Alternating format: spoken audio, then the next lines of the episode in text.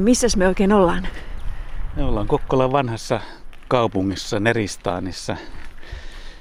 Asemakaava on 1600-luvun puolivälistä, mutta rakennuskanta nyt on nykyisellään, se nyt on, on aika lailla tuolta 1800-luvulta on palannut moneen, moneen kertaan.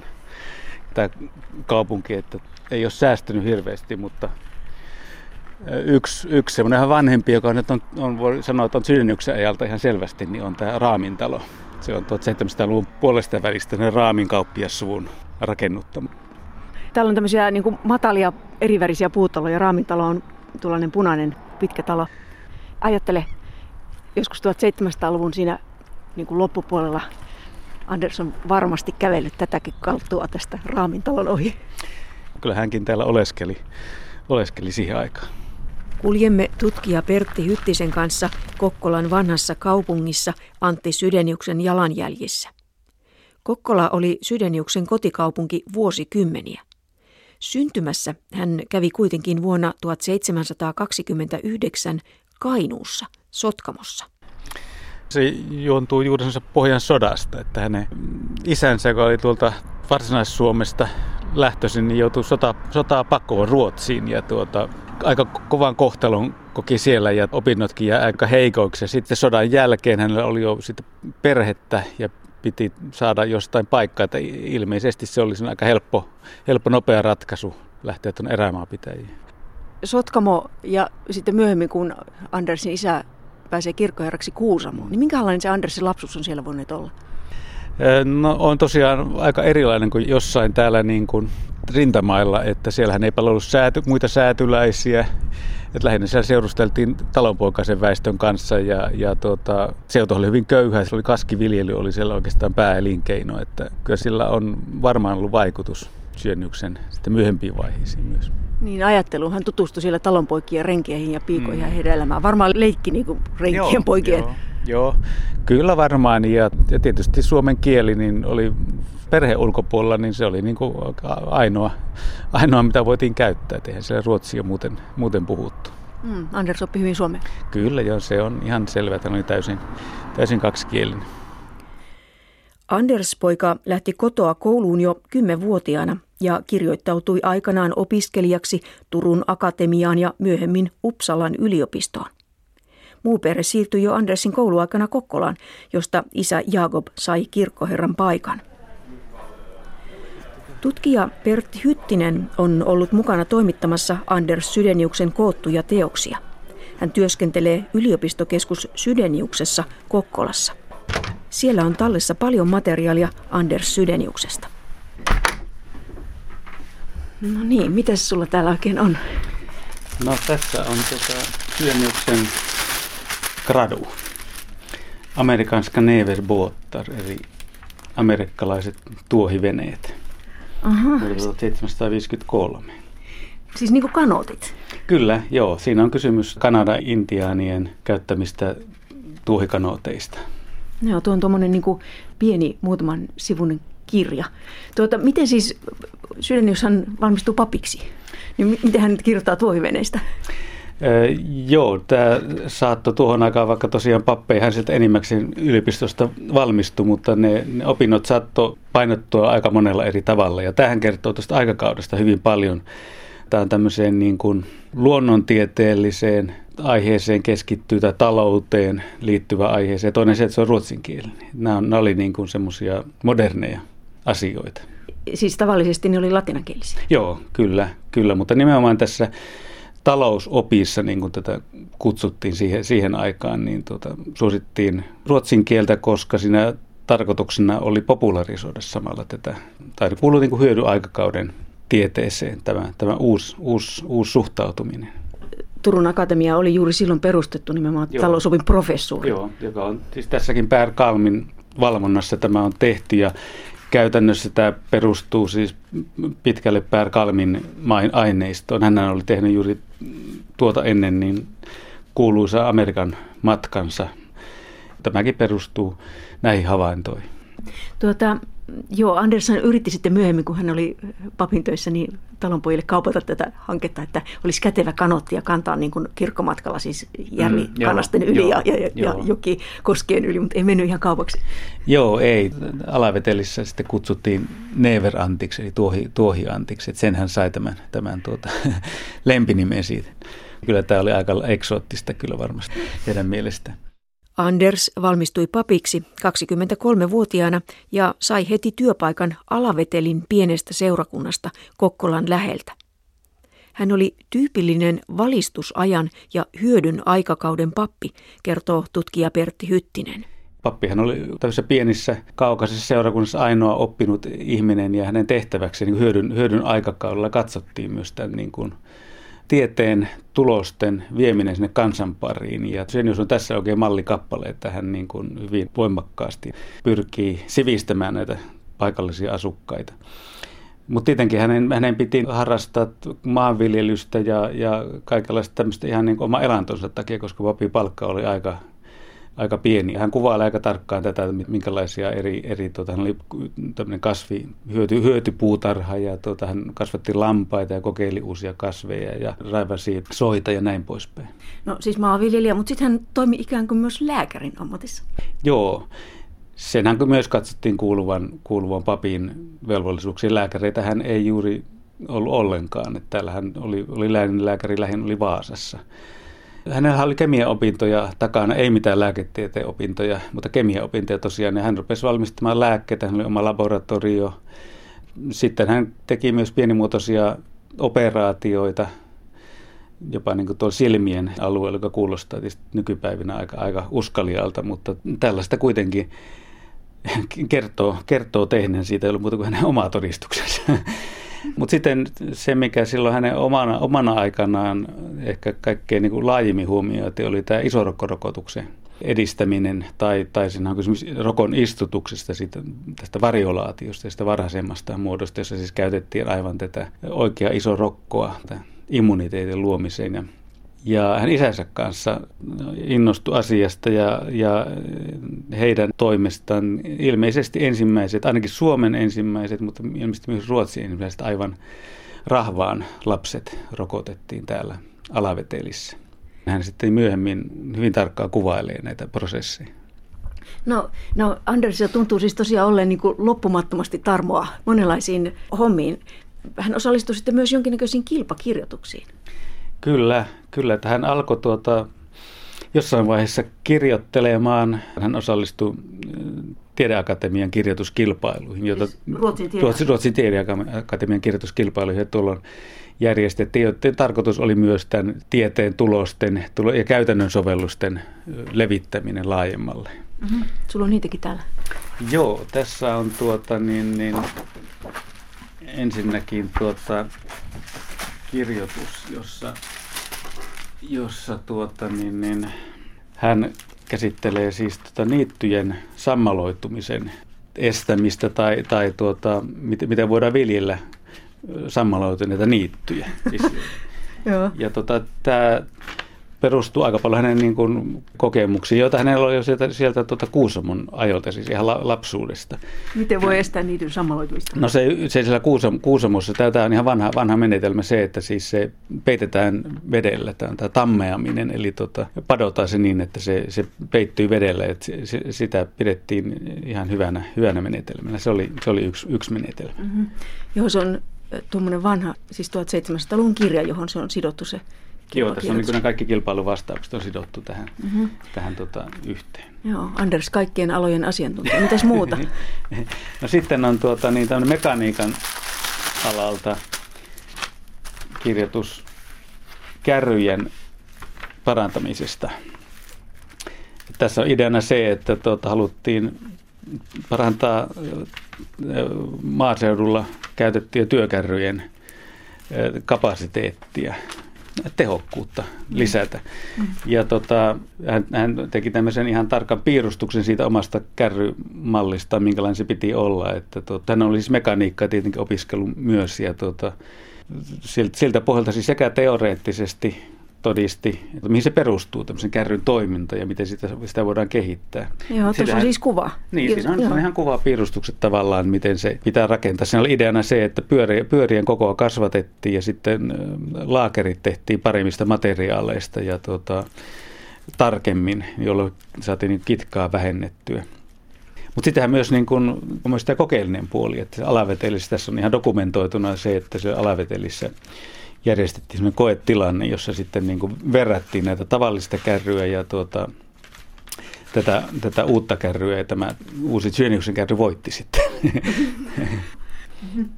No Anders oli selvästi siis niin kuin monen, monen toimen mies, mutta sitten siellä alaveteli vuosina hän meni siis myös naimisiin. Beata Magdalena Melberin kanssa. Mm. Mitä tästä hänen vaimostaan tiedetään? Hyvin vähän niin kuin monista tuon ajan naisista tiedetään. Että hänen isänsä oli pietarsaarelainen kauppias Ulf Melberi ja laivan, laivan varustaja, varakas, varakas mies, mutta tämän tyttären elämästä ja taustasta ei sen tarkemmin tiedetä. Hän oli 19-vuotias, kun he menivät naimisiin. Mm. Kyllähän Sydenius aika nätisti puhuu tästä vaimostaan, että hänen elämäkerrassaan sanoi, että Herra on sunnut hänelle paljon hyvyyksiä, eikä niistä suinkaan vähäisin ole tämä hyvä ja lempeä ja uskollinen vaimo. Kyllä, joo. joo kyllä Sydenius tosiaan itse tämmöisen todistuksen antaja, ei meillä ole mitään syytä epäillä tätä asiaa. Mutta se tietysti on jo sinänsä merkittävä, että Sydenius meni porvaris tyttären kanssa naimisiin, eikä pappis sukuun pyrkinyt, että tota, Sehän kertoo siitä, että hän Syönius siis seurusteli näiden porvareiden kanssa ilmeisen tiiviisti. Avioliittokin antaa vihjeitä siitä, mitä kautta Anders joutuu mukaan politiikkaan. Kysymys oli niin kutsutuista tapulioikeuksista. Pohjanmaan kaupungeilla ei ollut oikeutta käydä suoraa ulkomaan kauppaa, vaan terva ja muu tavara piti viedä Tukholmaan. Tukholmalaiset kauppiaat maksoivat pohjalaisille mitä maksoivat ja myivät sitten tavaran kalliimmalla eteenpäin. Tätä pidettiin tietysti Pohjanmaalla epäreiluna. Täällä järjestettiin Kokkolassa 1763 läänin kokous, paikallinen kokous, jossa pyrittiin niin kuin edistämään tätä asiaa ja, ja hakemaan niin kuin yhteinen rintama tavallaan se Tukholmaa vastaan. Ja, ja tota, sitten kutsuttiin sinne puhujaksi ja laatimaan tämmöinen asiaa koskeva muistio, minkä se tekikin ja, ja piti tämän puheen. Ja se oli niin kuin jonkinlainen poliittinen läpimurto sitten, että hän, hän järjestettiin niin, että hän pääsi seuraaville valtiopäiville kappalaisten edustajana. Miten se on mahdollista, että siis tämmöinen nuori alavetelin kappalainen yhtäkkiä pomppaa valtakunnan politiikan tasolle? Se on kyllä tietysti aika, aika hyvä, hyvä kysymys todennäköisesti todettiin, että tässä on niin semmoinen, semmoinen tyyppi, joka uskaltaa ja kykenee viemään tämmöisiä asioita läpi. Ja se oli paljon tietysti tämä, että hän osaa, osaa puhua ja kirjoittaa. Se oli tietysti tuon ajan politiikassa silloinkin jo tärkeää. Ja sitten Anders lähtee suureen maailmaan. Kyllä, kyllä. Sitten hän lähtee 1765 Tukholmaan valtiopäiville. Muutamia päiviä matkustettuani olin aivan toisessa maailmassa – toisenlaisten huolten keskellä. Siellä loisti koreus kaikkialla. Uhkea komeus työntyi kaikkialta katsojien tajuntaan. Mahtavat rakennukset tuntuivat kohoavan taivaisiin asti, peittivät päivänvalon vähäisemmän väen asunnoilta. Kun Anders Sydenius lähti valtiopäiville, niin Kokkolassahan asui tuhatkunta ihmistä. Ja hän meni sitten suureen Tukholmaan, jossa jo tuohon aikaan oli 60-70 000 asukasta. Dosentti Henrik Kniip Svenska litteraturskapetista. Sinä olet kotoisin pienestä Pietarsaaresta. Osaatko yhtään kuvitella, miltä Andersista tuntui? No en oikeastaan. Olosuhteet olivat silloin niin toisenlaisia. Mutta mut tavallaan mä voin samastua häneen sillä tavalla, että myöskin mun lapsuudessa Tukholma oli se iso kaupunki. Sillä tavalla. Mutta muuten ei. Hänen matkansa oli hyvin vaiherikas ja, ja oli vaikea talvella lähteä ja purjehtia. Mutta mut tämä oli se tavallinen reitti Pohjanmaalta. Aina mentiin Tukholmaan, koska laivaliikenne meni näin.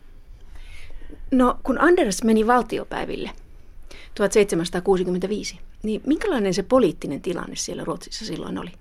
Se oli aika sekava ja oli taloudellisesti hyvin heikko. Oli käytit Pommerin sotaa ja raha se oli menettänyt niin kuin arvonsa. Inflaatio oli niin iso. Ja sitten oli tapahtunut tämä, että kuninkaalta oli otettu kaikki valta pois. Kuningashuone Adolf Fredrik ja Lovisa Ulrika oli yrittänyt vallata takaisin vähän valta kuninkaalle, mutta se oli epäonnistunut. Ja nyt oli valtiopäivät se tekijä, mikä päätti kaikissa asioissa. Mm, puhutaan vapauden ajasta Ruotsissa. Niin, vapaus oli nimenomaan tämä valtiopäivän säätyjen vapaus. Ja valtiopäivien välissä niin, niin kaikki nämä eh, kollegiot ja valtion konttorit, mikä valtiopäivät oli asettanut, toimi siinä niin kuin eh, eduskunnan sijasta. Valtiopäivät olivat siis säätyvaltiopäivät. Oli aatelisto, porvaristo, papisto, talonpojat eivätkä ne muutenkaan ihan samanlaiset valtiopäivät olleet kuin nyt. Miten ne erosivat nykyisestä vallankäyteistä? No hyvin paljon, että et ne ei ollut mitenkään vastuussa niin kansalle.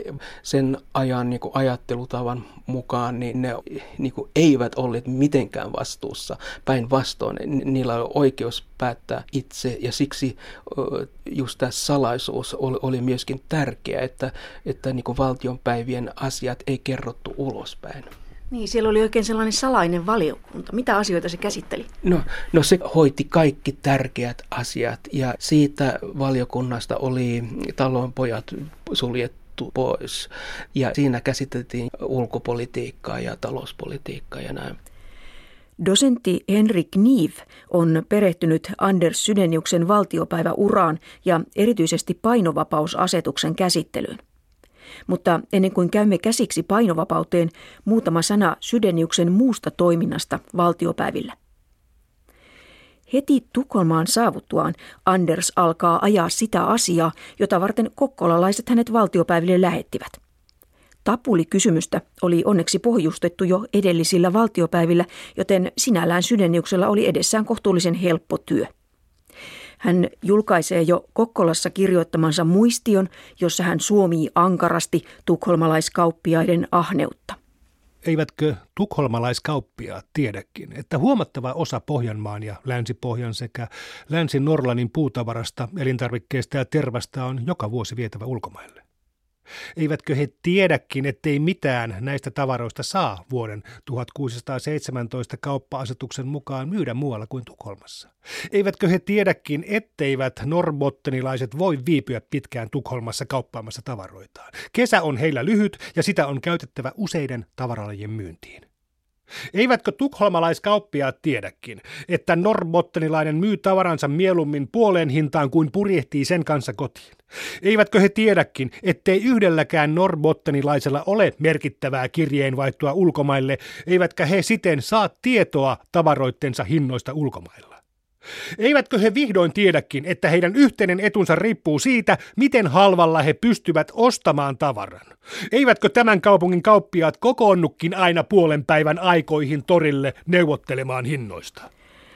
On vaikea sanoa, kuinka paljon Sydeniuksen muistio vaikutti asiaan, mutta lopputulos oli kuitenkin hyvä. Kokkola, Pori, Vaasa ja Oulu saivat kuin saivatkin tapulioikeutensa. Tämän jälkeen Sydenius alkaa toden teolla rakentaa poliittista uraansa. Hän julkaisee useita kirjoituksia, joissa hän kommentoi valtakunnan kuralla olevaa taloutta. Näiden kirjoitusten taustalla pilkottavat valistuksen ajan ideat yksilön vapaudesta ja kaiken pakkovallan vahingollisuudesta. Sydenius vaatii kaupan ja muidenkin elinkeinojen vapauttamista turhasta säätelystä ja ihmisille oikeutta tehdä sitä työtä, jota he haluavat. Tämä kuulosti tietysti oudolta siinä maailmassa, jossa taloutta hoidettiin vielä merkantilismin periaattein tiukasti säädellen. Sydeniuksen kirjoitukset saavat Tukholmassa aikaan kiivasta keskustelua ja sanomalehtikirjoittelua. Andersista tulee melkeinpä pieni julkis. Painovapauden edistäminen on kuitenkin se asia, jonka takia Sydenius itse sanoo nähneensä kaikkein eniten vaivaa valtiopäivillä. Lähtökohta oli aika vaikea – Ruotsissa vallitsi nimittäin ankara ennakkosensuuri, kertoo dosentti Henrik Gnief. oli ennakkosensuuri ja se, se oli samalla Ruotsissa kuin muualla. Poikkeusmaat olivat Englanti ja Hollanti. Että se katsottiin niin kuin normaalina valtio ja kirkko määrä, mitä painetaan. Ja, ja siinä oli yksi tämmöinen pääsensori, joka hoiti tavallaan kaikki, mitä painettiin Ruotsissa.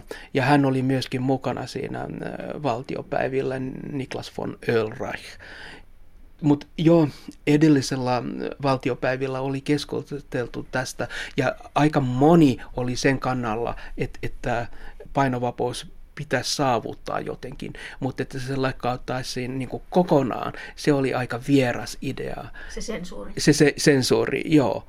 Ja että se olisi niin kuin vapaa kaikille kirjoittaa mitä tahansa. Se oli aika radikaali ajatus.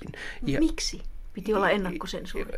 Sillä tavalla, että, että ajateltiin, että väestö on niin kuin tavallaan lapsia, että siinä pitäisi olla isäntä, joka katsoo, mitä on hyvä viedä toisille lukemaan. Et, et se oli tämmöinen isäntäideologia.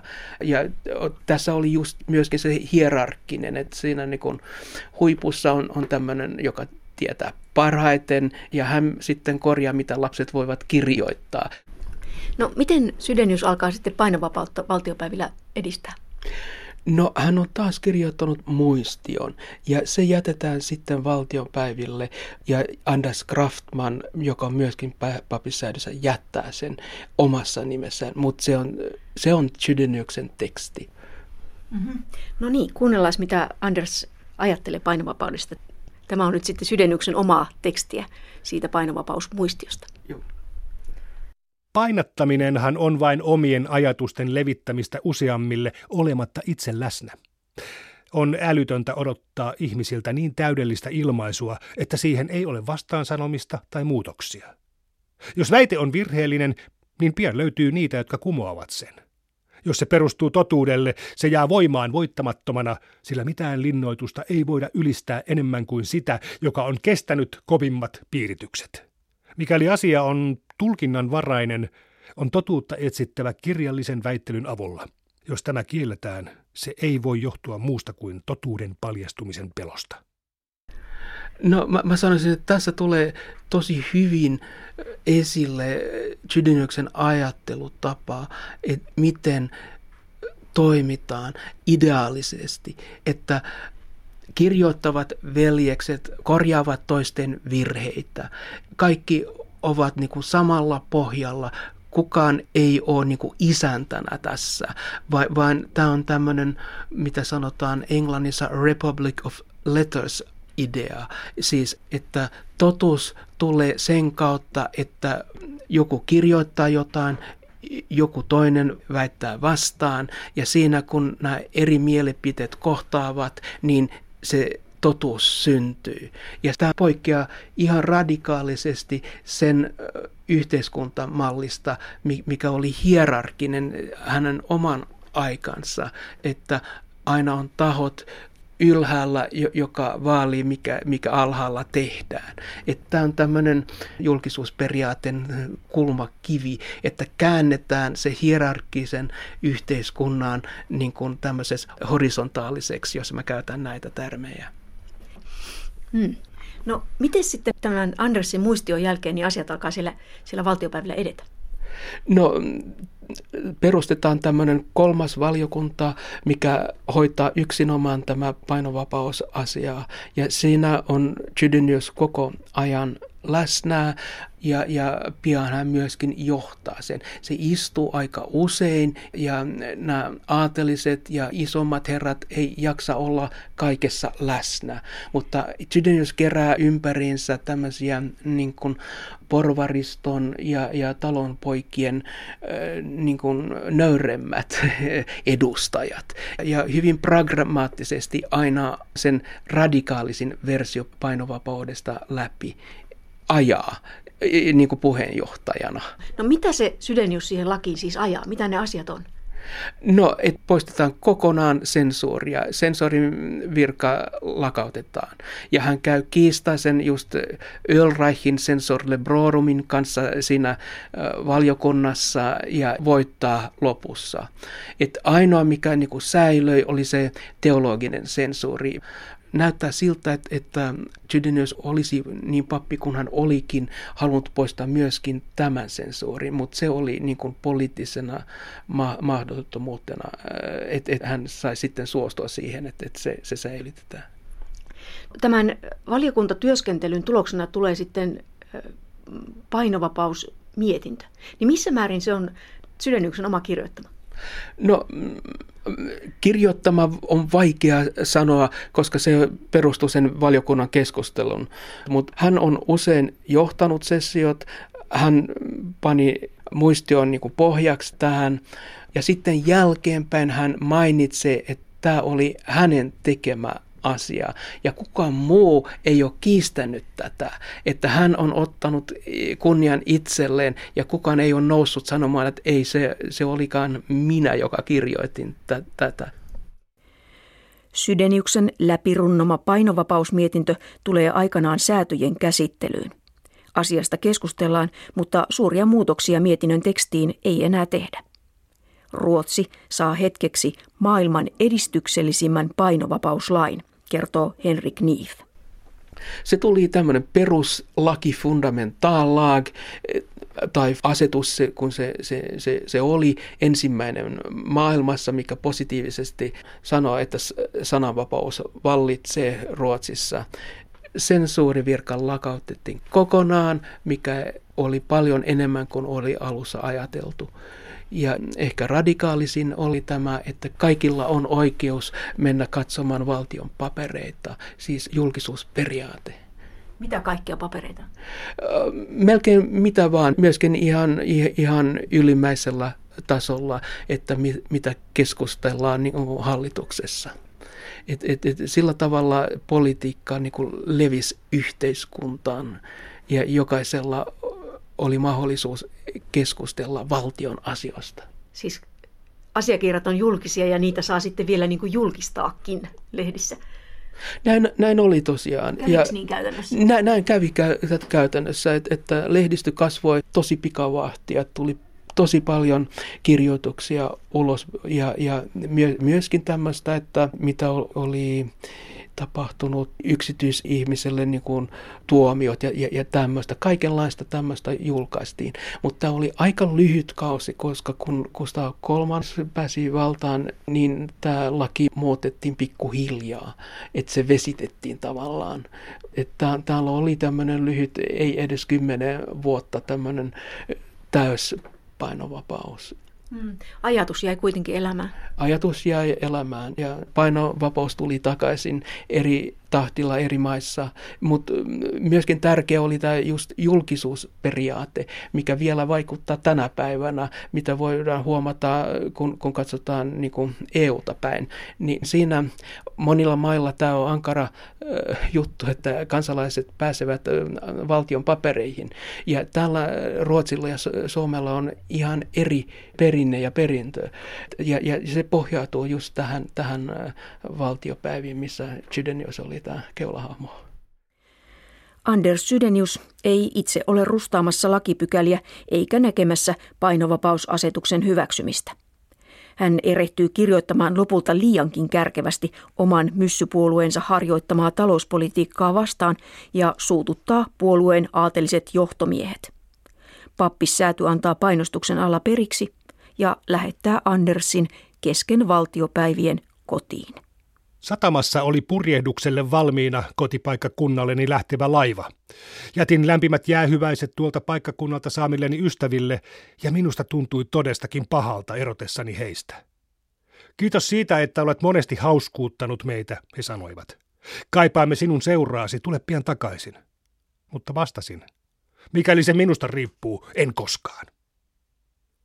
Rakas paimenettareni, joka sai odottamatta tiedon kotiinpaluustani, tuli minua vastaan, heittäytyi kaulaani ja purskahti itkuun. Myös hänen hellä sydämensä oli saanut kokea paljon poissaoloni aikana. Kyyneleeni sekoittuivat hänen kyyneliinsä ja sydämissämme leiskui ilo. Ystävät ja sukulaisetkin ilahtuivat nähdessään minut. No niin, kotona ollaan. Tutkija Pertti Hyttinen, missä me oikein nyt ollaan?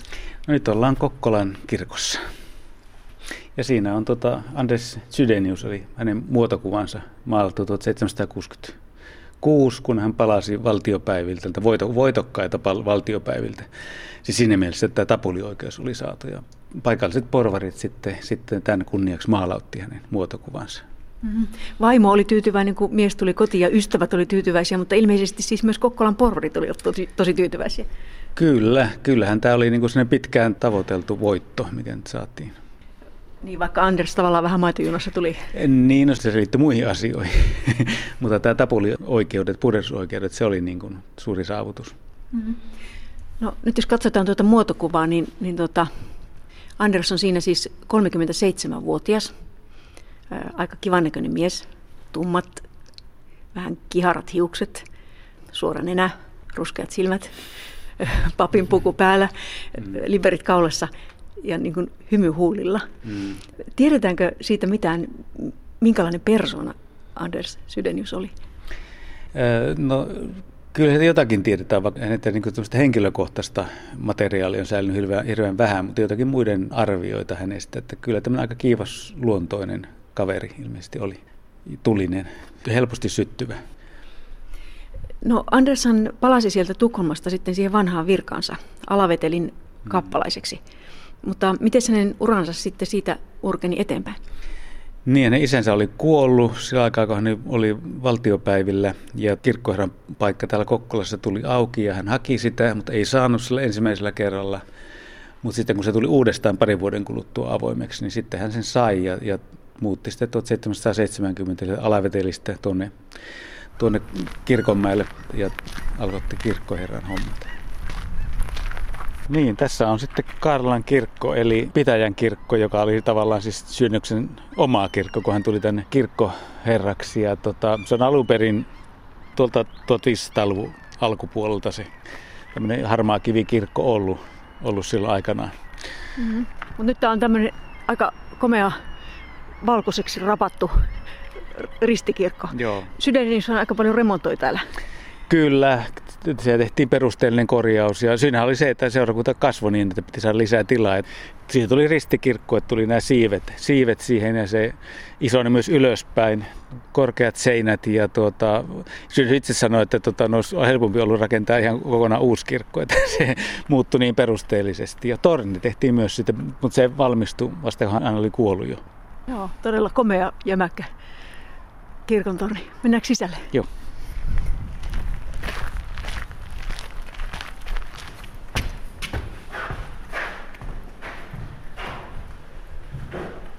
Joo, täällä on kivihollaukset jäljellä.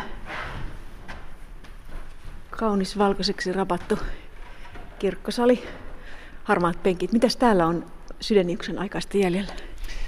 No alttaritaulu, tuo vanhempi alttaritaulu, niin se on syönystä vanhempi. Se on hänen isänsä ajoilta jo 1750-luvulta. Ja saarnastuoli, se on jo 1600-luvun alkupuolelta. Se on todella, todella vanha, mutta ollut silloin syönnyksen aikanakin. Siinä on nyt sitten se saarnastuoli, mihin se Anders nousi saarnoja pitämään. Hänen oli alavetelissä 17 vuotta pappina ja sitten täällä kyllä. Kokkolassa kirkkoherrana yli 30 vuotta. Kyllä. No. Hän ennen kaikkea oli siis ammatiltaan pappi. Joo, kyllä. Ja sitä hän piti kaikkein tärkeimpänä tehtävänä ja sitten niin kuin myöhemmin, kun hän arvioi elämänsä. Hmm. Kuunnellaan, mitä mieltä Anders oli siitä, että minkälainen hyvä saarna. Ja kun Herra soi minulle saarnaamisen armon, ei sen tähden, että minulla olisi jotain omaa sanottavaa, vaan jotta saisin kuulijani vakuuttuneiksi ja liikuttaisin heidän mieltään. Havaitsin pian, miten kehnosti mutkikas oppineisuus sopii saarnatuoliin, ja ettei pappi voi koskaan esittää sanomaansa niin yksinkertaisesti kuin hänen pitäisi, myös hienoissa kaupunkien ja akateemisten piirien seurakunnissa. Jos tavoitteena on vakuuttaa ja liikuttaa, muuttaa ja parantaa vaellusta kristillisyyden ja hyveiden polulla, pitää esitettyjen perustelujen olla mahdollisimman yksinkertaisia, keinojen mahdollisimman käsitettäviä ja kannustusten mahdollisimman voimakkaita, kun taas korkea oppineisuus ei ole muuta kuin hämärtävää sumua vaeltajalle, joka pyrkii saavuttamaan onnellisuuden. Tuosta tekstistäkin kuulee, että Anders ei varmaan ollut mikään palkkapappi, että hän otti siis ihan niin kuin tosissaan se hommansa. Se oli tämä pietistinen pappis ihanne hänellä, siis että pappi on todella omistautunut ja, ja on uskossa itsekin aivan, aivan tosiaan tosissaan. Mitäs Anders muuta teki, kun kastoi ja vihki ja hautasi ja saarnasi? Hän oli niin kuin aktiivinen kirkkoherra. Kyllä, hän oli jo alavetelissä pitänyt tämmöisiä seuroja, kokoontumisia omassa pappilassaan. Ja se jatkuu täällä Kokkolassa sitten niin, että tuota, on puhuttu jonkinlaista herätysliikkeestäkin jopa parin 300 ihmisen seuroja, niin miten ne järjestettiin? Pappilassahan oli semmoinen iso sali, jonne nyt parista ihmistä hyvin, hyvin mahtuu. Ne järjestettiin tosiaan sunnuntaisin kirkonmenojen jälkeen ja tuota, siellä niin selitettiin vähän tarkemmin, että mistä päivän sanassa oli kysymys. Tiedetäänkö siitä Andersin kirkkoherrana toimimisesta sitten vielä jotain muuta? No hänen kirkkokuristaankin on puhuttu, että hän olisi ollut ankara, mutta kyllä hän oli todennäköisesti aika normaali kirkkoherran toinen aikana, jolloin kirkkoherran tehtävä oli pitää kuria sen seurakunnassa. Mutta tosiaan ihan tarkkaa kuvaa siitä ei ole. Ei ole mitään lähteitä, jotka voisi kertoa siitä. No voihan sen tietysti kuvitella, että on oikein lahjakas kirkkoherra, jolla tiettävästi vielä on niin sana hallussa, niin on hän voinut saada seurakuntalaisten polvet tutisemaan, jos on jotakin moitittavaa ollut ilman muuta hän oli niin kuin teho, tehokkaasti hallitsi tämän niin kuin puheilmaisun. Että se, se, on, se on selvä. Paitsi työtä, Andersilla oli toki myös perhe. Andersilla ja hänen maaliniksi kutsutulla vaimollaan ei ollut omia lapsia, mutta perheeseen kuului useita kasvattilapsia. Tosiaan omia lapsia ei ollut, mutta tuota, silloin kun synnystyi tänne kirkkoherraksi, niin hän lupasi pitää huolta hänen isänsä toisesta avioliitosta syntyneistä lapsista. Ja he oli sitten Malinin ja Andersin hoidettavana Helena ja Adolf. Ja tuota, sitten oli myös Andersin veljen tyttäriä pari ja, ja myös hänen sisarensa poika.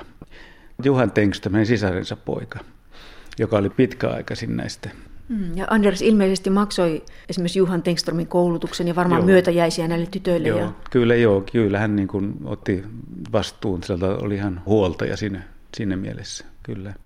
No, no sitten Andershan on tämän Juhanin veljen Jakob Tengströmin eno, siis mm. tulevan Suomen ensimmäisen arkkipiispan eno.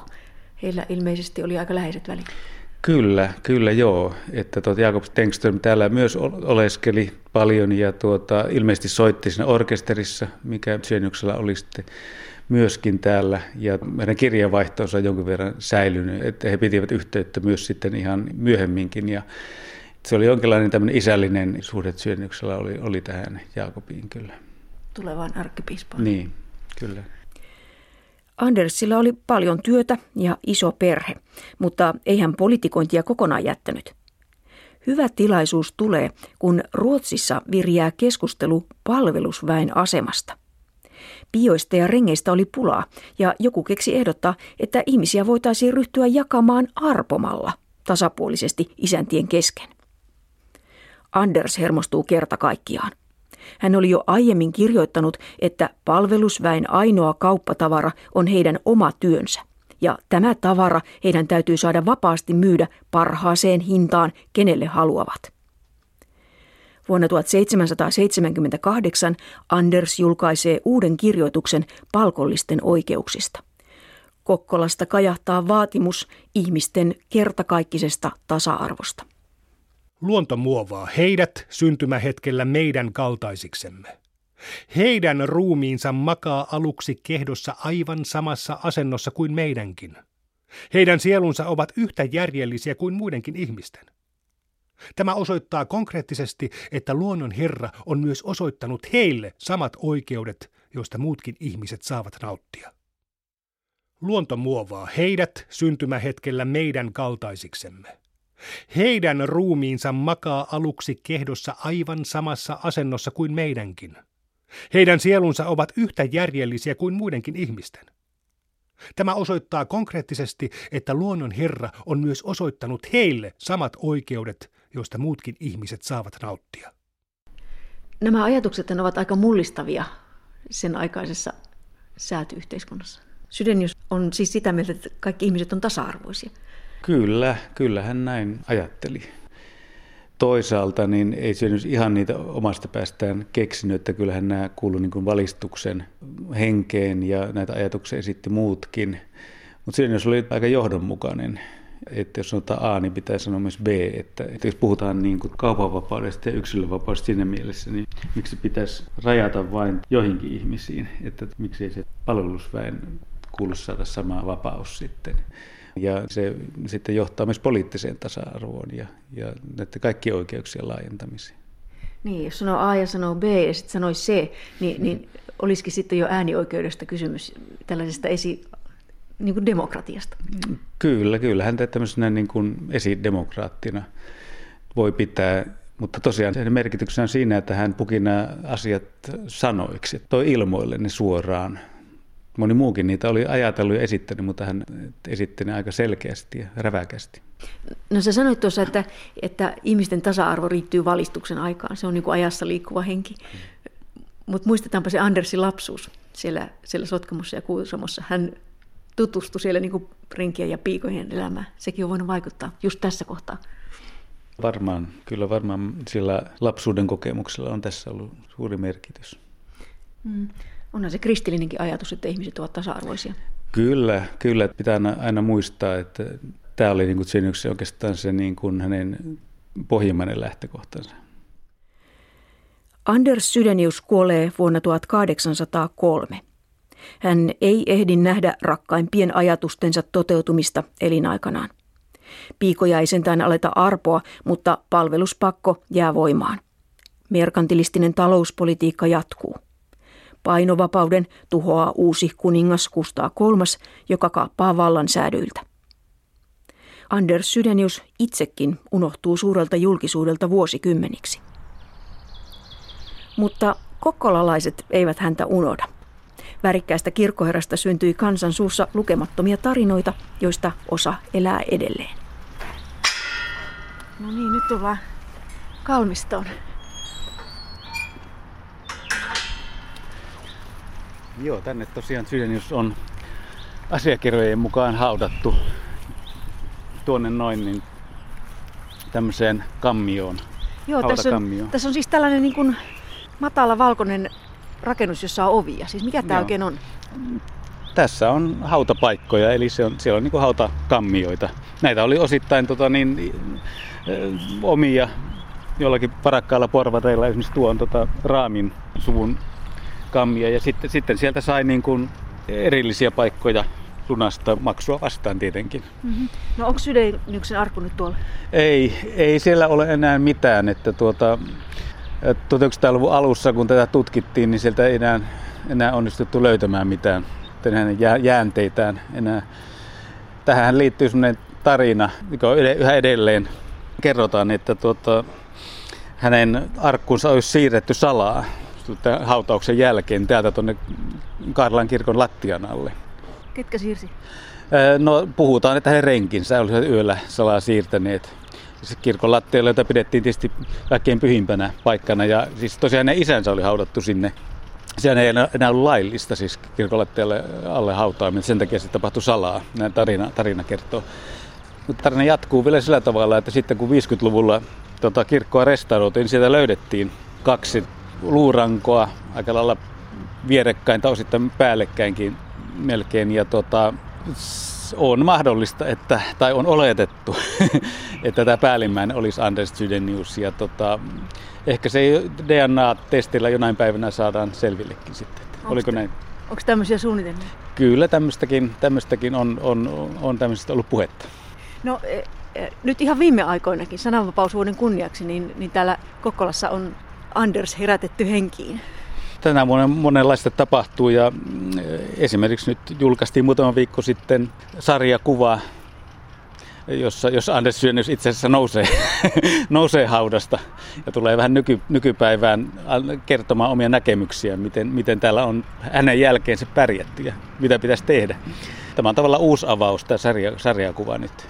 Mm. Sitten uudenlainen. Joo. Anders ei ole kuollut, Anders elää. Kyllä, Anders elää.